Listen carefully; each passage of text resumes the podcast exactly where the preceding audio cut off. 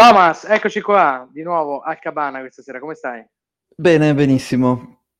Pronto ad indagare i misteri dell'OPEC.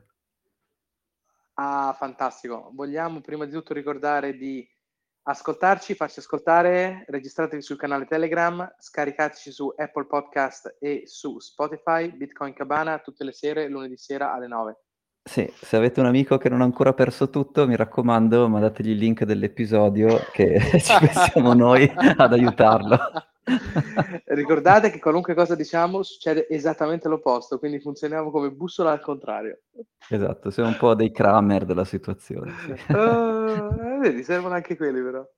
Eh beh, oh, sì. eh. No, dai, beh, gli argomenti Allora- di oggi sono abbastanza semplici in realtà. C'è un vagone di pesce da tirare. Uh, già mi gasi, mi fai gasare. Esatto, la signora Solana.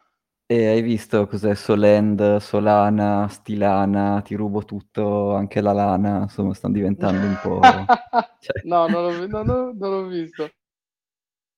Eh, vabbè, questo, questo ti divertirà, poi, quindi c'è l'argomento Solana che, vabbè, sta, si sta rivelando per quello che è.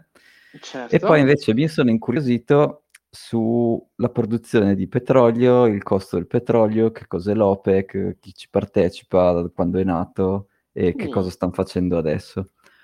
Perché il costo del petrolio di solito è uno degli input per l'inflazione e quindi so, volevo un attimo capire se è vero che c'è, puoi dire, se è vero che c'è solo da peggiorare o se c'è, o se può rimanere neutrale almeno quel costo lì o se può migliorare. So, volevo un po' capire oil and gas a che punto, a che punto siamo. E, non so, tu cosa- da dove, da dove iniziamo? Ma allora, io ho sempre un debole per Solana, perché credo che... ok. Cioè, credo che cioè, ci si voglia proprio sparare sui piedi per chiamare una roba Solana, quindi mi incuriosisce sempre. Vai, ti prego, eh, partiamo da lì. Niente, allora tu immagini di essere una whale, quindi hai Sì. un bel po' di questa, di questa roba e lo vuoi usare come collaterale per prenderti un bel, eh, un bel prestito in uh, stablecoins, adesso non mi ricordo neanche quali. Eh, USDC, forse USDC, vabbè, insomma. E che cosa si accorgono però? Eh, la Solana Foundation o quello che è si accorge che se il tuo collaterale perde di valore troppo, ti verrà fatta una margin call e se tu non la onori venderai tutto quel grosso blocco di Solana che hai messo come collaterale, facendo Sì. crashare a, a estra- proprio a oltranza il prezzo, di- il prezzo della roba. Sì. Ok? E però dice, vabbè, però ormai, come dire, de- decentralizzato, questa whale ha le sue chiavi, se non, come dire, come facciamo? Possiamo provare, a- hanno provato a messaggiarla e ha detto, per favore, ehm, Eh, però aspetta, eh, aspetta, aspetta, ridur- aspetta, riduci un po' la, la tua posizione. Eh. Però per, per fare questo gioco devi avere Solana su una piattaforma di lending. Sì, che si chiama Solend. Ok. genere. Sì. Però il Whale ha i suoi Solana su un wallet? Sì, e li ha dati, come dire, come, come queste- questa piattaforma funziona, che comunque... Ah, la Celsius. Sì, cioè, le- come dire, questa whale ha aperto una posizione, ha preso una- un prestito e ha messo come collaterale mil- un Ok. vagone di questi Solana. E il la paura che avevano eh, i- la comunità di Solana è che se il- la margin call, cioè se questo collaterale perde di valore, gli viene fatto un margin call a questa balena e la balena, se non, in- se non mette altro collaterale, deve vendere e viene certo. venduto, come dire, e distrugge ancora di più il prezzo di, di Solana.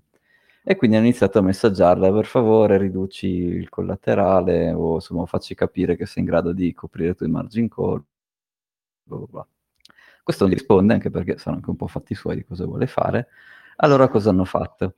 Hanno fatto una specie di votazione in cui Sol- il proto- il- questo smart contract Solend può prendere il controllo dei fondi di, di questa balena e toglierli e, e chiudere la, la sua posizione sostanzialmente, senza che, che la vendano. E quindi sostanzialmente Solana non è, cioè, è il contrario della decentralizzazione, se gli stai antipatico ti, ti ti prendono i soldi, li usano come vogliono loro. E...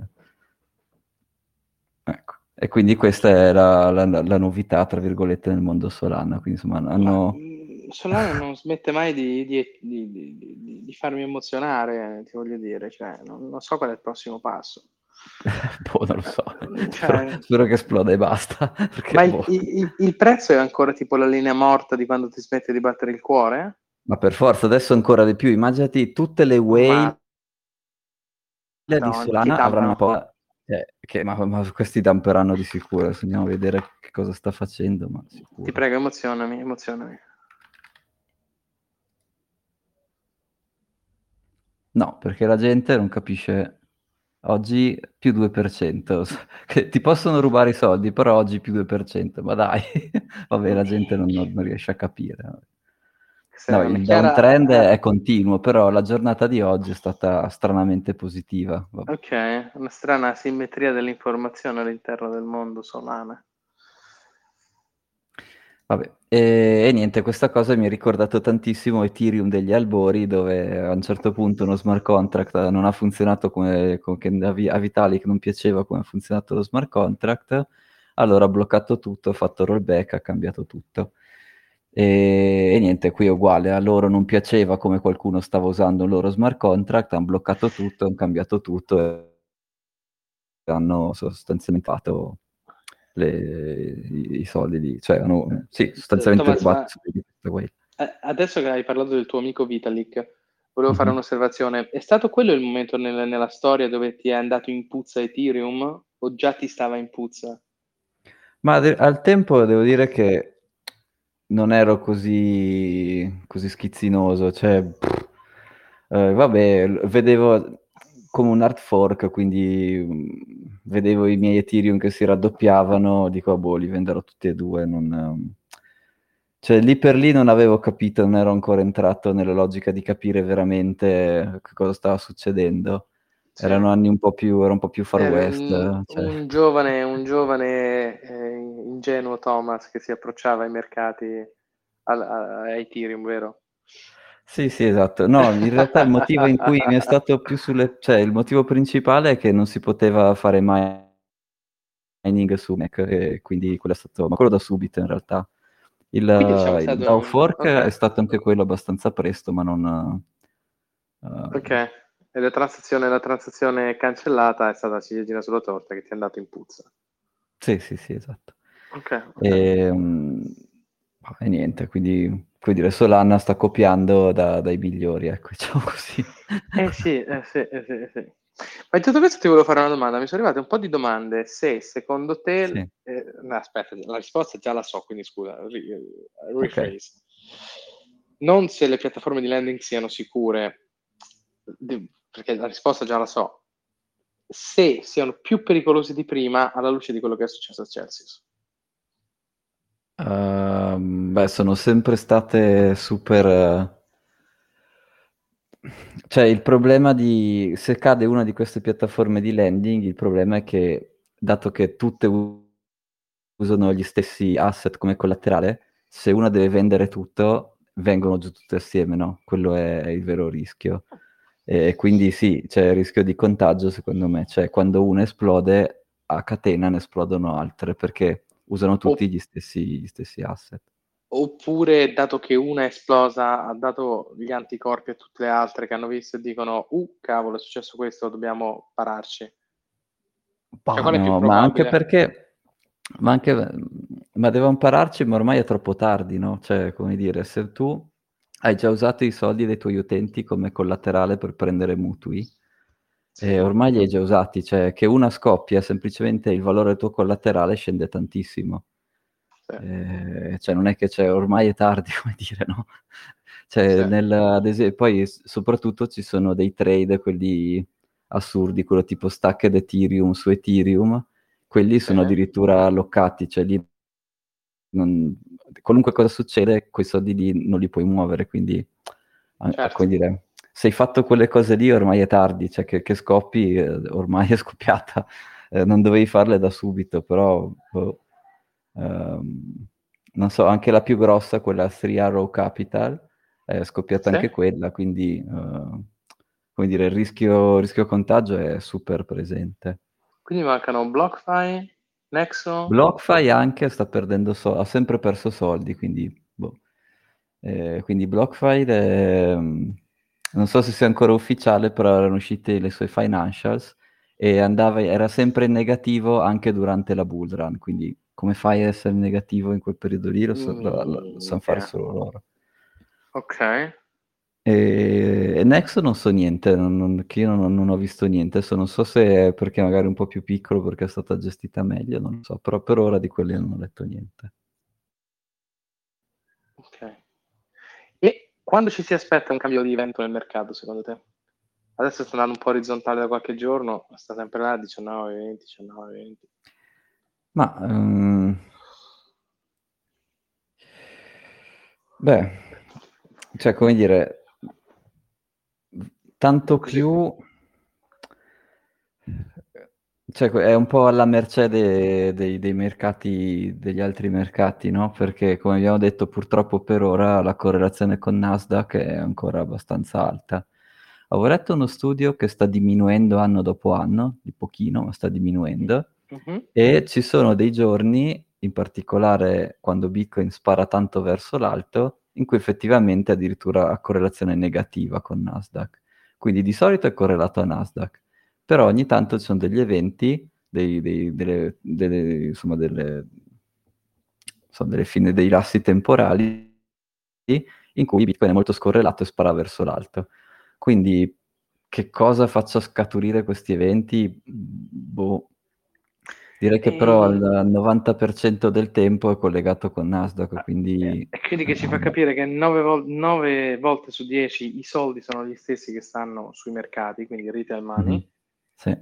e il 10% sono ragioni esogene di qualunque tipo. Non so, sì. vecchi, vecchi wallet che si spostano, non ti so dire. Sì. Ecco, una cosa, un'altra statistica interessante è che dalle ultime due settimane in realtà i miner hanno ripreso ad accumulare. Quindi se tu... Quindi si aspettano un prezzo più alto. Sì, mentre nelle, nel mese precedente eh, c'erano più outflow, di, c'erano più miner che, che vendevano, adesso da, dalle ultime due settimane in media sono più miner che accumulano e quindi questo di solito è positivo. Però appunto per una giornata di, di positivo in realtà le altre nove, cioè deve essere super mega positiva perché le altre nove segue il Nasdaq e non, non, certo. non vedo a breve un motivo per cui Nasdaq dovrebbe sparare verso l'alto, cioè anzi. Lash rate? Lash rate sempre uguale? Lash rate aveva fatto l'all time high da poco, uh, vediamo un po'. Eh sì, la settimana scorsa, insomma, era giù per di lì. Sì, quindi no, la scelta va bene, quindi i miner sembrano tranquilli che insomma è la cosa più importante. Sì, ma infatti forse quella, quella è la cosa più importante. Poi è un chiaro periodo di accumulo ingegnerizzato, secondo me, secondo me, proprio personale. Sì. Cioè, rim- sì, rimango sì, di quello che... è altissimo, sì, sì. Cioè, per persone, i nostri ascoltatori mi chiedevano quando è che ti preoccupi. Io tendenzialmente mi preoccupo quando l'hash rate va giù. Perché? Perché danneggia la sicurezza del network, perché fa chiudere i miner, perché quello veramente crea problemi. Quindi finché il prezzo rimane orbitante sul, sul costo di produzione e i miner cominciano ad accumulare, eccetera, eccetera, va bene.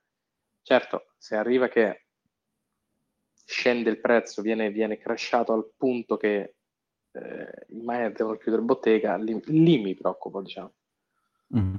Sì, diciamo che la parte più, se vuoi, spaventosa è quella che si chiama il mining death spiral, cui il prezzo è, è molto sfavorevole per i miner, quindi i miner iniziano a chiudere, quelli sì. efficienti iniziano a chiudere. Sì. Però se questo succede troppo in fretta, eh, la difficoltà si aggiusta ogni due settimane.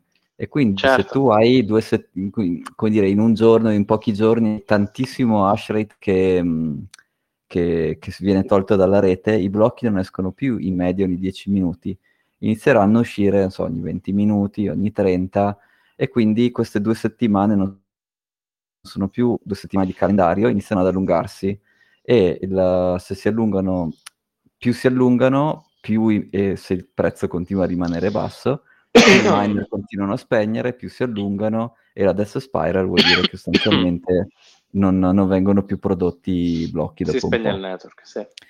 Sì, questo però secondo me, anche se succedesse, non è una cosa così difficile Cioè, sarebbe, come dire, alla fine devi semplicemente, come dire, Bitcoin Core, insomma, un'implementazione dei nodi, tu dovresti dire, vabbè, sai cosa c'è? Adesso la, la difficoltà non è più quella di una volta, eh, boh, quello, la, la settiamo noi a mano. Boh, quindi non è una cosa Mm. impossibile da risolvere. Sarebbe molto brutto perché a questo punto la- diciamo, il meccanismo automatico che aggiusta la difficoltà non funziona, come dire, per una volta non ha funzionato, Sì. però non è, come dire, tutto il resto rimane uguale, l'emissione, il- la- l'emissione di Bitcoin rimane uguale, rimarrebbe tutto uguale. Quindi anche in questo caso qui a me non sembra una cosa così ingestibile. Speriamo che non succeda, ecco, finora non è mai successa quando non è successa quando è caduto l'hash rate di, di- cos'è, del 30% che c'è stato il ban ti ricordi? in Di quando Cina. in Cina? Sì. Esatto, quindi se non è successo lì direi che qui siamo molto lontani da che succeda. ecco. Minchia, hai ragione, hai ragione. Sì.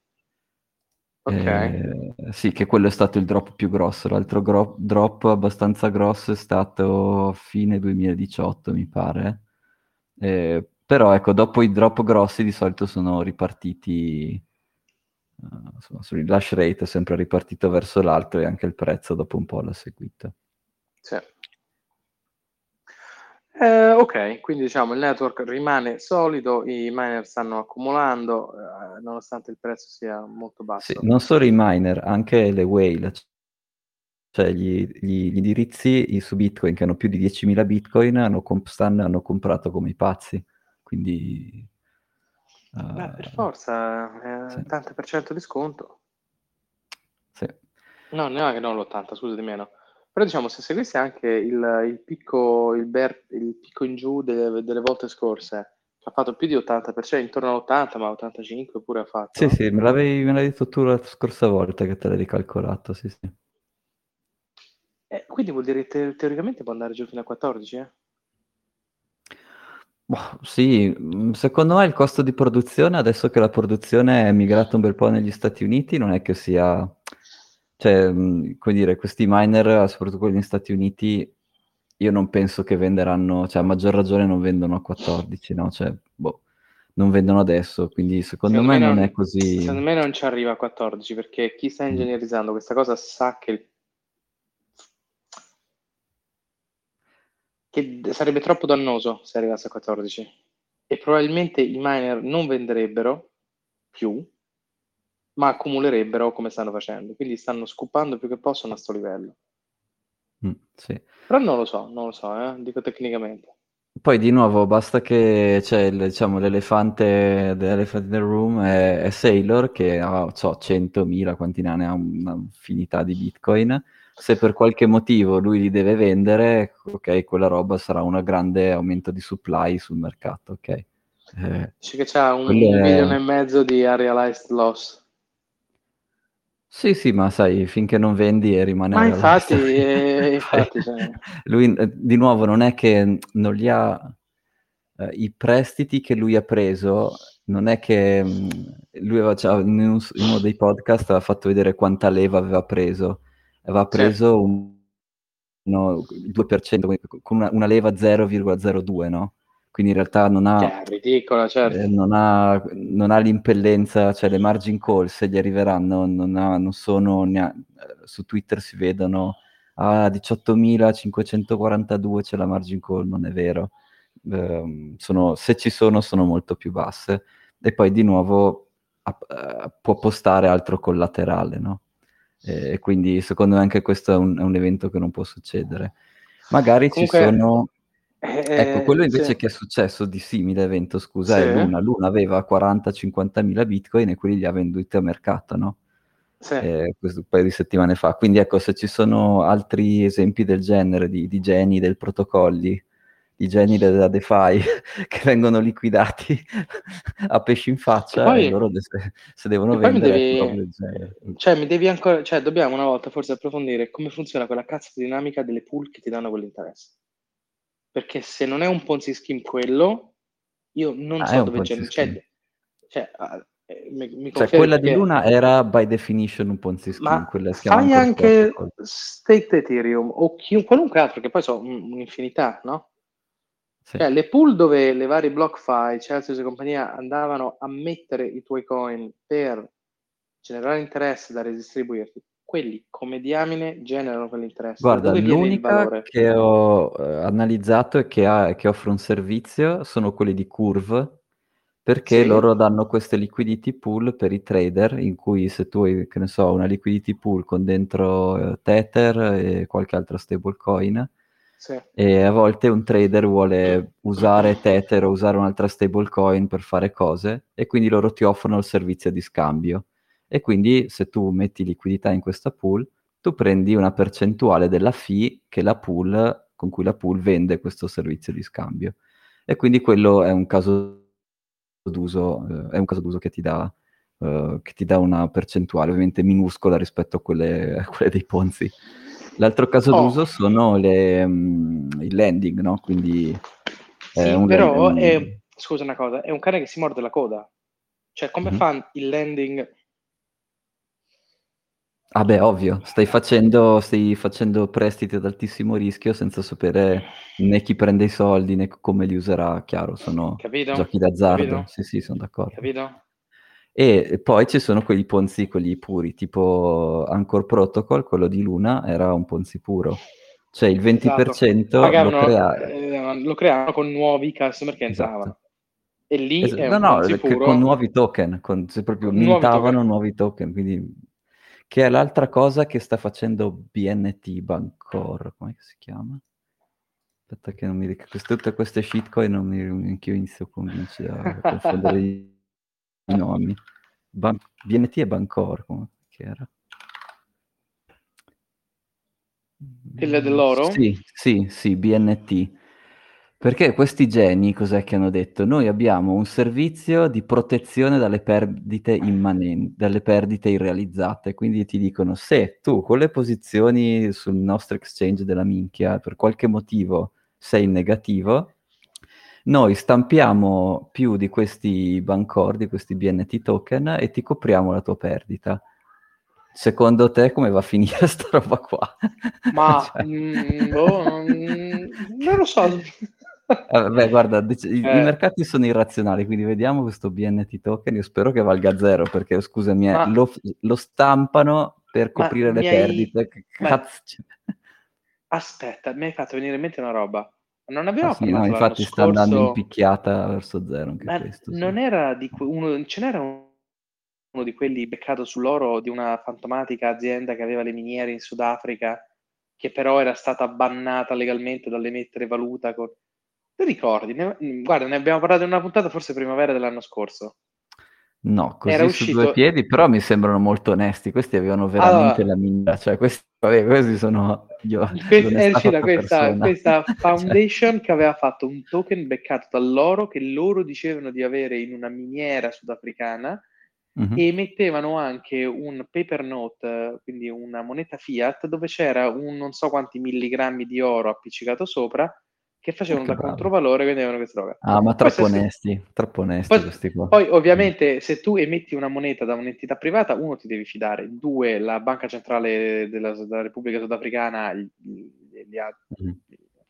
diciamo, li, li, ha ripresi, diciamo per dire una cosa educata, e poi si è scoperto che queste cazzo di miniere non si sapeva dove erano, cosa c'era dentro, è una quelle gigantesche, io non mi ricordavo se era una cosa simile a questa a questo banknote che dicevi gold, gold note uh, non c'entrava niente, non era lo stesso. No, Bancor è un sistema per Ethereum, ma che cavolo, okay. non so cos'è. Vabbè. Okay. Che niente, il cui token viene stampato, se tu sei in perdita, loro stampano token e ti compensano la perdita, quindi vabbè, il loro vabbè, token vale zero by definition, non, anzi vale negativo vedo, by definition. Io non, di, io non, vedo nulla di, male in questo, non so te. No, no, infatti. Ok. Ehm, ok. Oh, perché siamo partiti a parlare delle pool? Scusa, perché stiamo parlando del... Ah, scusa, stiamo parlando del ciclo di Bitcoin nel mercato. Comunque, sì, sì, me, a che punto so... è il rischio di contagio dei lender? Sì, esatto. Però se tu la vedi, non so come la vedi tu, ma è successo tutto troppo velocemente. C'è stato il picco un anno dopo l'albing. Adesso siamo nel bear market due anni dopo l'albing. Mm-hmm. Non ci siamo quei tempi, c'è qualcosa che, che non quadra, secondo me. Ma cioè, diciamo che la situazione degli ultimi due, la situazione a cui gli investitori sono stati sottoposti negli ultimi due anni è abbastanza schizofrenica, no? Perché sei passato Ah, da quello, helicopter sì. money e tutti hanno i soldi da buttare, tutti insomma, boh, però insomma, sono soldi da Sì. buttare, a adesso facciamo retai che tutto costa tantissimo, non avete niente. Quindi, come dire, non è che la, psicolo- la psiche degli investitori sia rilassata e pronta a capire bene le cose. Ecco, Certo, quindi non, certo, non certo. mi, non- dire, non mi sorprende che ci sia un sacco di, di nervosismo. ecco. Non so, Certo, che dici? certo. Passiamo all'argomento, diciamo, meno cripto, un po' più macro, che ci impatterà, direi, Oh, per- probabilmente anche di più di- perché, del prezzo di Bitcoin. Mm. perché ti sei infatuato dell'OPEC stasera? Raccontaci. Perché stavo facendo, volevo capire bene a che punto è questa inflazione, no? Quali sono i vari driver che la guidano. E, vabbè, uno di quelli, diciamo, proprio da, da libro di testo è il costo dell'energia. Quindi se il costo dell'energia va su, cioè di solito è un input al, al fatto che i costi dei prezzi vanno su. E mi, mi ero incuriosito a questo punto di vista perché una- in uno dei, dei vari discorsi che ha fatto la Fed ha messo in chiaro che loro il loro bersaglio lo guardano su questo paniere, su un, un indice di inflazione insomma fatto da loro che non può comprendere il costo dell'energia e del cibo perché, come dire, le operazioni della banca centrale, dato che, sai, eh, influenzano solo le banche commerciali, eh, non, non influenzano direttamente l'economia finale, quindi loro Mhm. dicono l'inflazione che noi possiamo controllare è eh, circoscritta a questi attori che, che collaborano con noi, diciamo, e quindi non abbiamo un controllo diretto sul prezzo del, del cibo e dell'energia. Tra- diciamo, sottointendendo saranno cazzi vostri, nel senso che andranno alle stelle boh, e noi non possiamo farci niente. Sì, sì, sto intendendo, facciamo finta di, di vedere dove ci pare per darvi un numero che ci sembra consono. Esatto, tra un po' diranno che va tutto bene, che siamo tornati al 2% e invece so, il prezzo della, de- della- della spesa doppierà di mese in mese, però vabbè, dai. Però loro sono al 2%. Quindi insomma, volevo un attimo capire quali sono questi vari input de- de- questi movimenti di inflazione. E il costo dell'energia è uno di questi. E quindi il costo dell'energia è strettamente collegato al costo del petrolio e OPEC è semplicemente una specie di coalizione di paesi che producono petrolio. Infatti Mhm. OP penso stia per um, Petroleum, Petroleum Exporting Countries. eh, ecco, esatto, una roba, esattamente. E sono chiaramente tutte la parte Middle East, ehm, Sì. ci sono anche gli Venezuela, africani, eh. Venezuela. Dal 2016 mi pare c'è OPEC Plus che ha, Ah, esteso ad altri 10 stati, tra cui in cui c'è anche la ok, Russia. ok. E um, da com'è che sono nati? In realtà, inizialmente, dagli anni 60, fine anni 60, inizio anni 70, tutti i paesi che erano produttori di olio hanno creato questa specie di associazione Di, di per nazionalizzare... Scusa? Di petrolio. Ah, sì, sì, sì, di petrolio. Se no sembra l'olio d'oliva. I Olio paesi d'oliva. Creta. Eh, per, per nazionalizzare la produzione, perché prima, quindi negli anni 50 e Sì. 60, c'erano le Seven Sisters, che erano sette società anglo-americane, quindi Shell, BP, le solite, che facevano il bello e il brutto tempo, cioè, come dire, il petrolio non era, da quanto ho capito, una, una risorsa dello Stato dove andavano, era, come dire, Predata dalle era predata, cioè non era, come dire, loro offrivano posti di lavoro allo Stato, eh, ma non è che pagavano la risorsa che estraevano. E quindi, Sì. insomma, anche giustamente, se vuoi, hanno costruito questa, questo consorzio, penso sia una roba, l'inizio di Albori sono una roba interessante per gli avvocati, perché appunto sono riusciti a dimostrare che quelli sono beni nazionali, bla bla bla, quindi boh. Sì. E la loro logica comune, a parte que- questa molto importante nazionalizzazione, che per carità questa mi sembra anche giusta, è di l'interesse, il loro interesse collettivo di questi stati qui, è di in un certo senso fare in modo che il petrolio non sia né troppo economico né troppo costoso.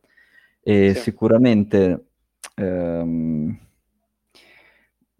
cioè de- vogliono controllare il supply di petrolio di modo da ottenere il prezzo migliore. E il, diciamo, il loro bilanciamento è che se lo fanno costare troppo, poi gli altri stati vanno a cercare delle, so- delle soluzioni alternative, poi vediamo qualche esempio, se lo fanno costare troppo poco è come se ci stessero perdendo dei soldi perché eh, diciamo che soprattutto a- dagli albori quegli, quegli stati in particolare non avevano altro da offrire, erano nati, come dire quasi, non voglio dire il 100% della loro economia era quello, però per loro era estremamente importante e quindi dovevano cercare di venderlo al prezzo maggiore e quindi facevano questa specie di ci mettiamo d'accordo su quanto produrne, di non produrne troppo. Infatti nei libri di testo diciamo, degli economisti è descritto come un cartello, che praticamente sì. decidono il prezzo senza che sia il libero mercato a far decidere il prezzo. E mi aveva colpito una frase di uno di questi fondatori che ha detto eh, riguardo appunto il calmierare la produzione di, di petrolio è non si, l'umanità non è uscita dall'età della pietra perché ha finito le pietre, che vuol dire che se tu, come dire, non è che troverai qualcosa di alternativo al petrolio perché finisci il petrolio, troverai qualcosa di alternativo al petrolio quando lo scoprirai e se tu alzi troppo il prezzo eh, rischi che lo scoprano prima. Ecco, era, però era una frase certo. divertente. Certo, no, no, è bella, ha effetto, ha effetto. Eh, poi chiaramente dal punto di vista della teoria dei giochi, diciamo fino a sostanzialmente l'anno scorso, e poi vediamo, questa cosa qua è sostanzialmente fa ridere perché è il classico dilemma del prigioniero, no? Cioè se tu hai il dilemma del prigioniero e siamo io e te siamo in prigione, le guardie ci interrogano uno alla volta, se tutti e due diciamo sì, sono, siamo colpevoli, siamo stati complici, ci becchiamo un anno a testa se io dico che io sono colpevole e tu dici che tu sei innocente, io mi becco 5 anni e tu esci, il contrario, quindi se tu dici che sei colpevole e innocente, tu ti becchi 5 anni e io esco, e se tutti e due diciamo che l'altro è colpevole, eh, fanno a metà e ci prendiamo 3 anni di, di galera a testa. Quindi, sì. diciamo, co- se fossimo eh, bravi, cooperando, ci prendiamo un anno di prigione e poi siamo fuori però in realtà non è un equilibrio di Nash, cioè se io penso che tu cooperi, io allora faccio defect, cioè dico che sei stato tu il colpevole e quindi tu ti becchi 5 anni di prigione e io esco. E questo è, è, questi OPEC country sono esattamente dentro un problema del prigioniero, quindi vogliono che gli altri abbassino la produzione di modo che ci sia meno supply. Loro invece vogliono, il singolo invece vuole produrre il più possibile e vendere al prezzo più alto possibile. Ed infatti c'è un, una, una, ricerca che dei bersagli che questi stati dell'OPEC si sono dati li hanno, hanno barato il 96% delle volte, cioè ogni volta che dicevano sì, sì, non ti preoccupare, facciamo solo due barili al giorno, sicuro che ne facevano quattro tutti, quindi non ha mai funzionato. Sì. Ma è ovvio perché le, proprio te- nella teoria dei giochi tu vedi che questa cosa qua, come l'hanno strutturata loro, non ha senso, soprattutto perché non c'è, nessuna, non c'è nessuna punizione se fai non compliance, quindi se tu ti dico mi certo, impegno per due, due barili, è, ma ne, è, non c'è nessuna punizione, cioè, per, cui, per cui, vabbè, non ha funzionato. Vabbè, esatto. Vabbè. E infatti eh, alcuni articoli, diciamo, non sono così sicuri che questa OPEC fino all'anno scorso sia stata effettivamente mai in grado di manipolare i prezzi del petrolio, perché appunto, essendo che tutti si cercavano di, di barare a vicenda, non c'era mai una vera coordinazione. Ci sono sì. eh, stati un paio di spike nel, negli anni, tipo il primo grosso è stato negli anni 80, sempre quando c'era appunto anche lì l'inflazione alle stelle, e la risposta agli stati industrializzati è stata iniziare a diversificare verso altre fonti di, di energia. Infatti sono centrali nucleari e tutto quanto. E ovviamente in Italia sono stati più, più, bravi, ci siamo bevuti la propaganda e, e, quindi le centrali nucleari non ce l'abbiamo, però quello... Madonna. LOL, sì, vabbè. LOL, sostanzialmente questi, questi, stati dell'OPEC hanno detto, sai cosa c'è? Ma facciamo un po' di propaganda così li convinciamo che almeno loro non devono avere non devono avere le centrali nucleari e vabbè, è andata così. Comunque, insomma, in questo primo spike dei prezzi, gli, stati industrializzati razionali, che non si sono fatti intortare, hanno cercato delle alternative. E la seconda spike dei prezzi è stato sempre nel 2008, oh, scusa, non sempre stato nel 2008, e anche quello in concomitanza con la, la, crisi, del, la crisi finanziaria e di solito questo ha senso perché quando c'è molta incertezza di cosa succederà eh, alle tue azioni, ai tuoi titoli di Stato, eccetera, eccetera, compri risorse naturali. Boh, poi, quindi inizialmente poteva anche starci, e poi ovviamente sì. questi, eh, gli stati de- dell'OPEC ne hanno un po' approfittato e c'è stato insomma, un altro spike dei prezzi del, del, petrolio e questo spike è stato più importante, anche importante perché ad esempio è quello che negli Stati Uniti ha fatto fare il, il passettino in più di, di indipendenza nella, nel, nel, prelevare petrolio, quindi hanno, gli Stati Uniti avevano tanto petrolio ma non lo prelevavano Invece, sì. dopo la crisi del 2008, sono, hanno iniziato ad attrezzarsi per estrarre anche loro. Hanno sì, perché loro c'erano, lo, c'era lì, mi sa che c'era quella dello shale oil, no? che c'erano sto petrolio però mischiato a dei terricci, a delle sabbie, mm, sì. e, ed era costosissimo da estrarre. Poi mi sa che hanno, hanno, inventato, hanno un po' migliorato la tecnologia, poi hai ragione questa cosa che è salito il prezzo, quindi l'ha reso profittevole. Esatto. E, e gli Stati Uniti ora sono esportatore sì, sì, sì, esatto, e producono tanto quanto Saudi Arabia, quindi sono, sono diventati molto grandi. E questo di nuovo ti fa, ti fa, vedere che se tu alzi troppo il prezzo della risorsa, eh, ci vogliono un po' troverà... di anni, però eh, se tu continui, eh, come dire, rendi profittevole delle fonti di energia alternative, no? E quindi certo. è quello che succederà sostanzialmente anche, anche qui.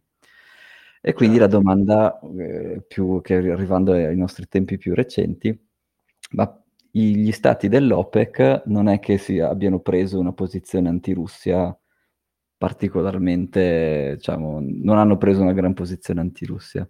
E la domanda è, ma perché? Ehm, e eh. sostanzialmente, eh, beh, eh, la Russia è all'interno del Consiglio del Security Council delle, delle Nazioni Unite e ha il potere di veto. E ad esempio Saudi Arabia ha dei problemi in Yemen e lo UN Security Council aveva pronta una risoluzione, ovviamente sfavorevole per Saudi Arabia che sta massacrando tutta la, la gente lì, magari un giorno Gabri ci racconterà un po' meglio, e, e la Russia ha messo il veto su quella risoluzione. Poi ci okay. sono anche, eh, sempre questi Consiglio di Nazioni Unite, ha tutte le proposte per il climate change, Chiaramente climate change vuol dire transizione a fonti alternative di energia che chiaramente eh, non è che sì, faccia un proprio piacere. Petrolio, esatto. Eh, esatto. E anche lì la Russia ovviamente gli ha messo il veto e praticamente cosa succede? Che questi stati dell'OPEC si sono accorti che in maniera indiretta, cioè quindi loro sono dentro il Consiglio delle Nazioni Unite, ma non hanno il potere di veto perché insomma magari sono stati anche piccoli o, o tipo l'Iran che sono anche un po' um, diciamo, come si mal dice? visto, diciamo, dall'Occidente. Mal visti, ecco, sì, diciamo così. Eh, e quindi loro non hanno potere di veto, però grazie al fatto che la Russia li, è allineata con loro da, dal punto di vista di, della produzione del petrolio, è come se avessero eh, avuto potere, questo potere di veto e quindi si guardano bene da fare un dispetto alla Russia in questo, certo. in questo momento, anche perché eh, quello che loro pensano, e qui in realtà non sono in disaccordo, sono in disaccordo con quello che ho sentito da alcuni analisti, dicono che questa manovra di, eh, insomma, dell'invasione dell'Ucraina, di fare la guerra con, con le sanzioni, eh, ha rallentato la transizione energetica, almeno dell'Europa, di 7-8 anni. E secondo me invece questa cosa non è vera, in caso l'ha velocizzata. Mm, anche insomma, secondo me, esatto. Però insomma, dal loro punto di vista, quello che loro vogliono vedere è che li ha aiutati a restare sul mercato per altri 7-8 anni, cosa che io non credo, però insomma, questo è quello che, che, che diceva. Insomma. Ehm, niente, quindi chiaramente eh, poi Saudi Arabia in realtà sono anche molto alleati con gli Stati Uniti, infatti a luglio Biden andrà, dovrebbe andare negli UAE e dovrebbero sì. discutere appunto della, dell'emissione di, di, petrolio per compensare il petrolio russo, però alla fine quello che succederà è che sicuramente eh, gli UAE possono estrarre più petrolio, quindi quello non è che cioè, sicuramente non adesso parte... Problema, certo. No, però sostanzialmente quello che avrai è che eh, il, il, petrolio che oggi gli UAE vendevano, che ne so, all'India, lo venderanno all'Europa, ovviamente. Esatto. Più alto, esatto. Eh, la, la Russia lo venderà l'India e la Eh, Cina, Cina. l'India e la Cina magari raffinano, quindi lavorano il petrolio e vendono quello all'Europa e, e agli Stati Uniti. Quindi alla fine, come dire, un Ossenburger, cioè, un- sì, è un- gli intermediari domino- guadagneranno, fine, insomma. Sì, sì, sì, sì, sì. No, Quella esatto. cosa però incredibile, tra virgolette, che, cioè, matematicamente incredibile, che è successa nel 2021 è che per la prima volta dalla storia dell'OPEC, quindi proprio l'anno scorso, eh, non, non hanno più barato, cioè per un anno hanno, ognuno ha, quindi, ha rispettato le quote che di, di produzione che si era prefissato. Ad esempio, Ok. negli altri anni poteva succedere che su uno stato molto piccolo ehm, magari qualche stato africano che fa parte di- dell'OPEC magari ha dei problemi che non riesce a produrre, le sue quote di produzione venivano, i, i produttori più grossi, come dire, le, le producevano loro e quindi c'era una, invece che avere una perdita di meno 10 barili al giorno, tu avevi più 30 barili perché tutti andavano a produrre anche quello che lui non riusciva a produrre. Ok. E questa cosa invece nel 2021 non è successa, cioè per il primo anno si sono veramente, si sono diventati un po' più adulti e hanno detto no basta, basta rubarci i soldi a vicenda. E quindi si sono organizzati un po' meglio. Come conseguenza però il prezzo del petrolio si è alzato, quindi già dall'anno scorso che è iniziato ad alzarsi. E quindi questa cosa storicamente non ha fatto altro che velocizzare lo spostamento a- ad altre fonti. Ehm, Poi c'è una cosa interessante che aveva detto Soros, che invece questo secondo me è un po' una minchiata. Attenzione, E- signor Soros.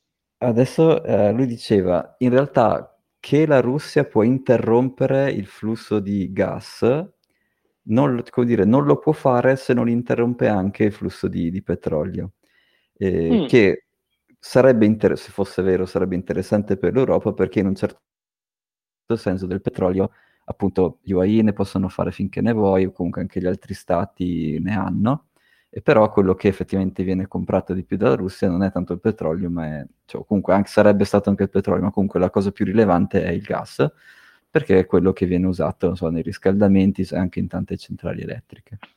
E, Sì. e quindi se, se fo- perché quella roba diceva Soros era quando tu hai un pozzo di, di- di estrazione e nel giacimento c'è sia metano che eh, petrolio, tu non è che puoi decidere di estrarre solo il metano o solo il petrolio, vengono su tutti e due e Ok. quindi secondo lui non avevano i macchinari per o bruciare il metano o insomma o estrarre solo il petrolio, quindi non era vero che, poi, che potevano interrompere facilmente il, um, il, come dire, il flusso di metano senza interrompere anche quello di petrolio. Questa roba Sì. secondo me non, non so dove sia, cioè, boh, non, non riesco a capire perché cioè, uno come Soros sicuramente i soldi per la ricerca ce li ha, quindi, però non riesco proprio a capire da dove se la sia inventata sta roba, cioè non ha, non ha molto senso, no? Worst case Certo. scenario ci, ci fanno un sacco di Bitcoin mining farm, no? Cioè bruciano Ma sì, ma infatti, metano, cioè, boh, ma infatti.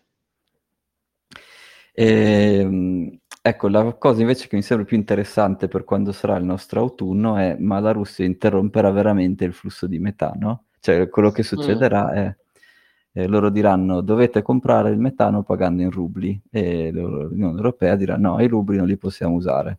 Tra l'altro LOL, perché come ho spiegato qualche settimana fa, per i bond e anche per il gas adesso hanno queste banche di proprietà russa in cui tu gli paghi in euro, quindi tu la, la- quindi la società europea paga euro e In- quindi legalmente poi- è ok.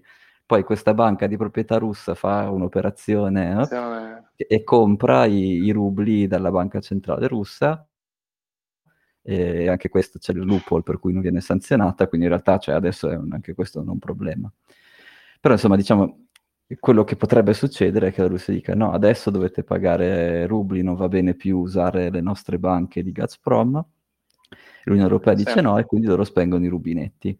Questa cosa la Russia l'ha fatta con degli stati molto piccoli, però come, come sai, come quel proverbio, se tu hai un debito di 5.000 euro con la banca, tu sei in debito con la banca, ma se hai un debito di 5 miliardi con la banca, la banca è in debito con te. Eh, oppure, di nuovo, eh, cioè tu vuoi veramente tagliare fuori il tuo cliente più grosso, lo fai veramente? Cioè, secondo me non è tanto... Quindi il bluff di, di, di questo autunno non sarà tanto sul non riesci a vendere il tuo petrolio, quindi non è vero che non riesci a estrarre il tuo petrolio se non ci vendi anche il gas, quella roba lì no. Però sarà, sei veramente Ma... pronto a non venderci, a non avere quel, quell'income lì, perché certo. questo... Perché è vero che la banca centrale russa, per carità, lavora con un surplus e ha un po' di oro, un po' di oro ce l'avrà anche, però boh, non è che le banche europee non hanno oro, cioè come dire, non è, non è una sfida, come dire, più una sfida, riuscirai a trovare delle fonti alternative per produrre energia che non siano il metano che viene dalla Russia. Ci c'è certo. il, il, metano liquido dagli Stati Uniti, è un'alternativa. Paesi del Nord Africa, vediamo se, se, è vero che sono così incorruttibili e così allineati con l'OPEC come, come sembra che siano. Secondo me ci sono tante cose, dire, entrambi... Entrambi i lati de- della scommessa hanno tante variabili. A me non, non, vedo chiaramente, cioè non vedo chiaramente che la Russia ha il vantaggio o l'Europa ha il vantaggio. Secondo me è molto più al 50-50 che, che, che, molti analisti, come dire, ho letto un po' di pareri e ci sono alcuni sono super schierati, dicono ah no, vedrai che se taglieranno il metano sicuramente hanno loro il vantaggio in questa negoziazione, la Russia il vantaggio nella negoziazione. Altri invece dici ah no, se, vabbè oddio, se, a volte magari alcuni americani esagerano, dicono facciamo noi, copri- copriremo noi tutto il fabbisogno di metano, sì, non penso proprio. Eh, però invece, ad esempio, Nord Africa lì risorse ne ha, oppure fonti di energia alternative, tipo riaccendere le centrali al carbone, si può fare, non è che non si può fare. Eh, quindi, come dire, non è così ovvio che, che che la Russia non sta bleffando e poi di nuovo se non vendi quel gas a chi è che lo vendi? Cioè non hai... Certo. Cioè i gasdotti vanno di qua, non è che cioè, costruire un gasdotto che dagli Urali va alla Cina, eh, buon, auguri, cioè, fai, fai. Eh, auguri. Cioè, è meglio che inizi, anzi, Xi Jinping avrà, avrà, già i suoi piani, avrà già iniziato a costruirlo perché lui ci vede lungo, però... Eh, Sicuro. E poi, poi di nuovo le... negoziare, negoziare, con me, sai, boh sì, mi alzi il prezzo, ti dico di sì, ok, vai a negoziare con Xi Jinping che ti ha costruito la, il, il metanodotto, esatto. vedere. Cioè, esatto. Che infatti avevo letto che la Cina stava sopperendo alla, all'acquisto di petrolio, ma infatti ho pensato, dico, ma sarà mm. anche per una cosa logistica, dico, caspita, portare il gas è molto più complesso, come dici tu, però il eh petrolio lo metti su una petroliera, boom, arriva in Cina. Sì, Quindi... sì, sì. Dimmi, dimmi. No, no, niente, eh, no, sto pensando al metano liquido, quello richiede dei porti speciali e delle navi speciali, esatto, mentre esatto. il petrolio è, boh, lo butti dentro. Non è immediato, serve un degassificatore, è pericolosissimo, se scoppia c'è una catastrofe ambientale, non è così automatico come mettere un tubo e buttarci il gas. Ecco, qualche settimana fa era esploso uno di questi, un pezzettino di, di, una, di un porto in America che era uno di quelli che poteva mandare eh, metano liquido in Europa, però uno di quelli più piccoli, quindi è vero che adesso lo stanno riparando, ci sarà. E non sarà operativo, però quello non è... Non so se mm, su Twitter sembrava, ah, è esploso no, il porto, so, non, non riusciremo ad avere il gas liquido dall'America. No, non è vero, era un porto minore, una roba minore, ci sarà un po' di ritardo, non è quello il problema. Um, Vabbè, quindi in, ad ogni, in ogni caso sicuramente il costo dell'energia salirà, questo, a, a, prescindere da, da quale bluff, da chi vince chi, sicuramente il costo dell'energia salirà e quindi l'inflazione rimarrà sicuramente alta e quindi le banche centrali continueranno a fare tightening e quindi tutto ciò che è tech, tutto ciò che è equity farà schifo e quindi purtroppo 9 volte su 10 Bitcoin farà schifo con loro. La speranza è che quel, in quel 1 su 10 come è successo finora, eh, Bitcoin spara tantissimo, cioè in quell'1 su 10 in cui è decorrelato fa delle sparate incredibili, che è esattamente quello che ha fatto per tutti gli anni. E questa diciamo, è, è, la speranza attuale. Ecco. Che è l'unica speranza che, che, potrebbe venire da quel piano legislativo se viene integrato come asset digitale. Perché sì. a questo punto la SEC sta bloccando da anni lo spot ETF per questo motivo. Punto. Sì. Cioè, la SEC, cioè, cioè, oh, ma, oh, ma Gary da... Gensler potrebbe pensare a, a, spegnere tutti quegli scam, DeFi, ma... lending, tutto quel paltone di che fa, fatto un casino che non finisce No, lo devono, lo devono, integrare come asset regolare, che è la bill che è stata presentata, cos'era, due settimane fa, sì. ed è il motivo per cui è dal 2017 che fanno filing del, dello spot ETF e non viene approvato perché non sono scemi, sono quanti, quanti anni sono? sono 5 anni, 4 anni sì. Che aspettano. Quindi quello potrebbe essere eh, quell'1 su 10 che al netto dove tutto crolla si apre una via verso una nuova cosa, ma è un, è un fantascenario ancora, quindi è un'ipotesi sì. ovviamente. Beh, ecco, ma comunque e... guarda che se già, eh, se già, la SEC facesse il lavoro di dire tutte queste shitcoin sono security e si devono registrare, tutti questi lending exchange devono avere una licenza bancaria vera devono, e non possono usare questi asset extra volatili a minchia come li hanno usati, ma devono seguire i protocolli bancari classici. Eh, c'è, c'è, il background già questa cosa qui... lending platform. Cosa? Tu dici che questa cosa qui aiuterebbe, dici? Sì, secondo me aiuterebbe proprio tanto. Ma sicuramente, sicuramente. sicuramente. Ah, ecco, poi una cosa interessante che, avevamo, che mi era sfuggita nella, nella Digital Asset Bill è la tassa per il mining. Adesso negli Stati Uniti, se tu fai mining, vieni tassato sui guadagni appena ricevi il Bitcoin, che è una roba strampalata perché che, Ma è una stupidaggine colossale perché tu puoi tenere quel bitcoin una, per, esatto, per, dieci anni. Esattamente, che ti fa capire quanto i miner sono convinti che quella cosa è lì per restare, no? Tra l'altro. Certo. Però se invece questa proposta di legge passa, allora diventerebbe normale, quindi eh, anche i miner vengono tassati quando vendono bitcoin, non esatto. quando... Esatto. E anche questo, secondo me, anche questa qui, questa è, facile, è molto più facile che passi, anche questo è un bel respiro di sollievo per, per i miner, no? Perché adesso loro, come dire, mm, cioè, ogni blocco che trovano pagano le tasse, quindi... Eh. Ma, ma è una, una boh, non, non, la capisco, cioè è un unrealized profit. Eh vabbè, eh, devi, eh, devi, eh, vabbè, devi pagare. cioè... boh. No, meno male che, meno male che, che, che cambia, perché Boh, sì. no, no, infatti, e, se, e, appena cambia, anche quello secondo me è un bell'impulso. Cioè, um, perché poi di fatto si tramuta in un incentivo a vendere subito, perché tu c'hai il costo dell'elettricità, il costo del mining, c'hai pure la tassa sopra e non ti puoi permettere di tenerlo. Esattamente. E, e, quindi anche quello, ad esempio, è un buon incentivo. Cioè, per quel giorno in cui deve sparare in alto, anche questo è un buon incentivo, no? Tanti miner sono più incentivati a, a nuove, aprire nuove mining farm perché è più facile gestire i flussi di cassa perché a quel punto non ti devi più, non devi più sperare sì, di vendere al momento um, giusto, cioè è molto più semplice, quando vendi paghi le tasse. Eh. Certo. Che poi tu dici, se riesci ad accumulare, accumuli e vendi quando il prezzo è alto, facendo diventare il prezzo ancora più alto. Sì, sì, sei, sì, infatti non, puoi accumulare ancora, sei ancora più bravo ad accumulare, ecco. quindi esatto, altro esatto. bull case, eh, secondo me è fatto così, un po' legislativo, che dal punto di vista cyber, cyberpunk fa, mi, non, è che, non, è che, sia proprio elegante dire e... che il bull case viene dalla legislazione, però in, in, questo mese, in questi prossimi mesi a breve, secondo me sì. Ok.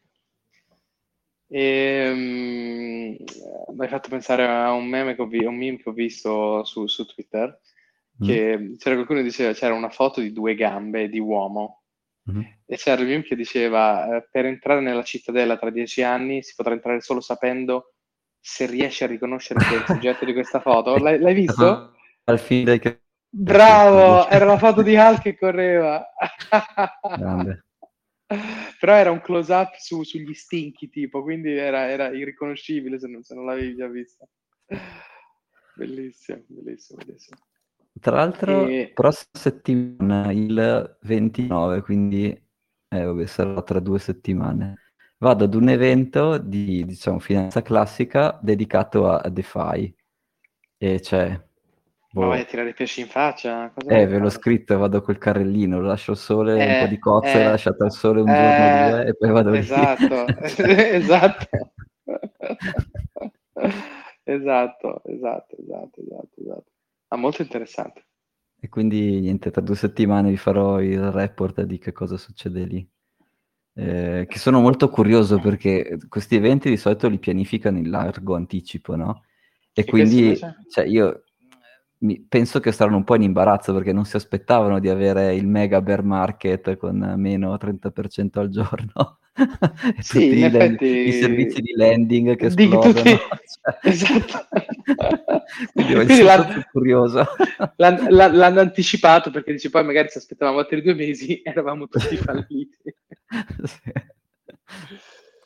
Oh, Dio, Dio, Dio, Dio. Vabbè, dai, speriamo che rimangano in piedi, insomma, che chi ci ha messo i soldi non, non ci perde niente. Eh, e... boh, chi lo sa. Vabbè, tu, tu, sei un maxi, quindi per te c'è solo il, il, il, cold wallet, però dai, abbiamo gente che ci ascolta, che vi piacciono questi servizi, piace quell'interesse e, e ci dispiacerebbe, dai, se, se perdessero tutto. No, no, beh, quello chiaramente, cioè, la, questa lezione l'ho imparata nel 2015 quando è fallito Cripsy, che è un exchange che non conosce nessuno, faceva schifo, e da quella volta lì ho detto, vabbè, eh, no, cioè, affidare i miei bitcoin ad altri, no. Non, Poi, non tra l'altro, io ho ancora più pollo perché Cripsy non mi dava nessun... Cioè, non mi sa come dire, almeno quelli di, che ne so, di, di Celsius gli promettevano dei, del ritorno, invece era semplicemente un exchange a caso che è esploso. E, boh. Certo. Ecco, spero... Hai, hai rosicato, hai rosicato. Eh, eh, la voglia. Giustamente, giustamente. Un vantaggio però dell'essere nel 2022 invece nel 2015 che nel 2015 dire, quelli sono scappati con i soldi e chi li ha visti non, non, non, c'era, cioè, non c'era, nessuno no? c'era invece adesso eh, comunque il regolatore sa che cos'è hanno capito come funziona quindi può essere che tutelino meglio gli investitori no? Cioè, eh, e quindi quello sicuramente la tutela legale nel caso estremo adesso è cento volte meglio che, che 5-6 anni fa Certo, certo. Ah, senza dubbio, senza dubbio, al netto del fatto che ti devi imbarcare su una, una trafila legale che non finisce più. Sì, sì, sì. Ecco, una cosa co- comoda, tra virgolette, è che di solito sono class action americane, quindi lì, cioè, se non è così difficile partecipare, no? Tu gli mandi i tuoi dettagli, non, non, non è... Cioè, se fosse sì, un, un exchange vero, italiano, buonanotte. cioè, c'era no, un exchange italiano, come si chiamava quello che era scoppiato quando è venuto giù Nano? Ah, non mi ricordo, quando è... cos'era, 2016, Aveva a che fare con Nano.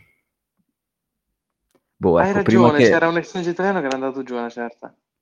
Vabbè, comunque, ecco, prima che rivedi i soldi da lì, buonanotte, proprio. Va bene. Però Ciao, no, class action americane ne, ne, abbiamo, cioè, insomma, sono di, di solito più veloci, ecco. Certo. Certo. Vabbè, comunque dai, eh, speriamo che...